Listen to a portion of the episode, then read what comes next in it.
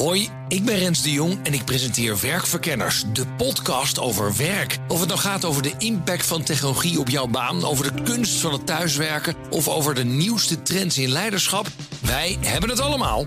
Luister iedere dinsdag om 3 uur naar BNR of wanneer maar wil op je favoriete podcastplatform. Werkverkenners wordt mede mogelijk gemaakt door Prescan. Prescan. Ga voor je gezondheid. Wetenschap vandaag. Onderzoekers hebben gekeken naar de link tussen de grootte van een hond en hoe gezond het dier oud wordt. Nou, daar gaan we over praten met wetenschapsredacteur Carlijn Meinders. Hey Carlijn. Hoi. Ja, dus het gaat om hoe gezond oud, hoe lang gezond en niet per se hoe oud. Nee, ja, dat klopt. Ik denk dat het al wel algemeen bekend is dat grootte en levenslengte met elkaar gelinkt zijn bij honden. Grote honden leven gemiddeld tot ze een jaar of zeven zijn. En kleine honden tot een jaar of veertien. Flink verschil. Twee keer zo lang dus. Um, ook was er al wel bekend dat rashonden over het algemeen korter leven dan een mixras. Maar net als bij mensen is levenslengte natuurlijk niet het enige waar je naar wil kijken. Levenskwaliteit mm -hmm. is, als je het mij vraagt, nog belangrijker belangrijker hoe je oud wordt. En daar hebben ze in nieuw onderzoek naar gekeken. Of in ieder geval naar het stukje cognitie en gedrag. En is dat weer in verhouding tot die lichaamsgrootte? Ja, ja daarvoor hebben ze data van 15.000 honden bestudeerd. En keken ze op welke leeftijd, bij welk ras, die tekenen van veroudering zichtbaar en merkbaar werden. Dus onder andere wanneer ging hun cognitieve vermogen achteruit. Ah, ja. En hoe snel verliep dat proces dan bij verschillende hondenrassen. Waarbij ze dus naar lichaam lichaamsgrootte hebben gekeken. Ook of ze rashonden waren of niet. En ook kenmerken als de vorm van de kop hebben meegenomen. Nou, en wat zagen ze in al die data? Ja, dat het proces van veroudering bij honden vanaf 30 kilo, dat zijn behoorlijke honden, twee tot drie jaar eerder begint. Aha. Maar, een belangrijke maar, dat dit proces wel langzamer verloopt dan bij kleinere honden. En dat zorgt ervoor dat die grote honden fysiek al eerder achteruit gaan.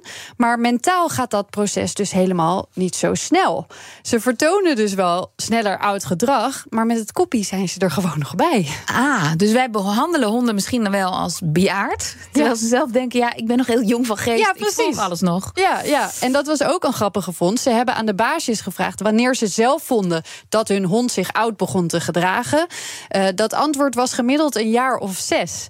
Dat is bij sommige hondenrassen vier tot vijf jaar te vroeg eigenlijk. en dat is dus eigenlijk helemaal geen gek idee om dat even voor je hond uit te zoeken. Want misschien moet je hem of haar wel veel langer mentaal bezighouden ja. eigenlijk dan je nu aan het doen bent. Ja. ja. Ja, moeilijk lopen betekent niet moeilijk denken altijd dus. Net als bij mensen. Ja, precies. Nou zei ik al, ze keken ook nog naar andere kenmerken en daar kwam nog iets uit. Honden met een lange snuit, denk bijvoorbeeld aan een windhond. En rashonden gaan cognitief ook eerder achteruit. Oh, ja, ik herken dat een beetje van de boerderij. We hadden ook een hond, maar die was op een punt heel erg jong, maar werd wel heel erg oud. En dus die wilde wel heel graag naar buiten. Maar wij dachten, nou, dan blijf maar binnen. Want je bent echt fysiek niet meer zo goed. Maar uh, het is dus een aardige behoorlijke puzzel. Als ja. je nou de gezondste hond wil hebben, heb je dan nog tips? Ja, dat kun je natuurlijk op verschillende manieren uh, benaderen. Je kunt kijken welke hondenrassen krijgen overal de minste ziektes en lichamelijke klachten. Daar hebben rashonden vaak meer last van dan die mixjes. Omdat de genetische pool waarin ze worden gefokt beperkter is, dan ontstaan er eerder problemen. Maar tussen rashonden verschilt dat ook weer. Het is een hele lange lijst natuurlijk, maar hoog in die lijst uh, vind je onder andere de Chihuahua. Heel kleintje. De maar, Beagle. Maar op, de, op de boerderij is dat dan weer wat lastiger. Ja, voor iedereen is er wel wat. En de Australian Kettle Dog. Nou, nou daar nou, ga je al. Die kan goed ja. naar de boerderij. En die laatste houdt volgens mij zelfs het record voor oudste hond ooit met 29 zo, jaar. Zo. Ja, uh, en ga je kijken naar een hond die zowel weinig last heeft van cognitieve achteruitgang als fysieke achteruitgang, dan zeggen de onderzoekers van dit onderzoek moet je qua gewicht gaan kijken tussen de 10 en 30 kilo en dan dus bij voorkeur een mix. Ja, een vuilnisbakkie, zeg maar. Ja. Maar dan moet je er wel ook goed op letten van wie je zo'n hond dan koopt. Ja, want zeker. De ene fokker is niet de andere. Nee, dat is heel goed uh, dat je daarover begint, want het gaat nogal eens mis. Uh, en in Nederland hebben zo'n 1,2 miljoen huishoudens een hond hond. Ongelooflijk. Ja, samen is dat goed voor anderhalf miljoen honden Mhm. in Nederland. Eh, onder andere de faculteit Diergeneeskunde van de Universiteit Utrecht is heel hard bezig op dit moment om het fokken van toekomstige honden beter te laten verlopen. Ze hebben daarvoor onder andere een stichting die moet gaan zorgen voor een onafhankelijk keurmerk voor gezond en sociaal gefokte honden. Dus hopelijk scheelt dat al iets. En er is een DNA-database opgezet waarin dan bijgehouden wordt welke honden welke problemen ontwikkelen.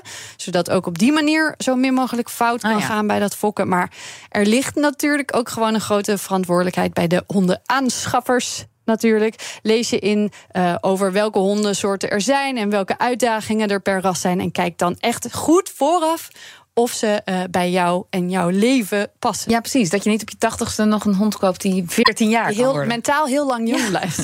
Ja. Dankjewel, Carlijn. Hoi, ik ben Rens de Jong en ik presenteer Werkverkenners, de podcast over werk. Of het nou gaat over de impact van technologie op jouw baan, over de kunst van het thuiswerken of over de nieuwste trends in leiderschap, wij hebben het allemaal.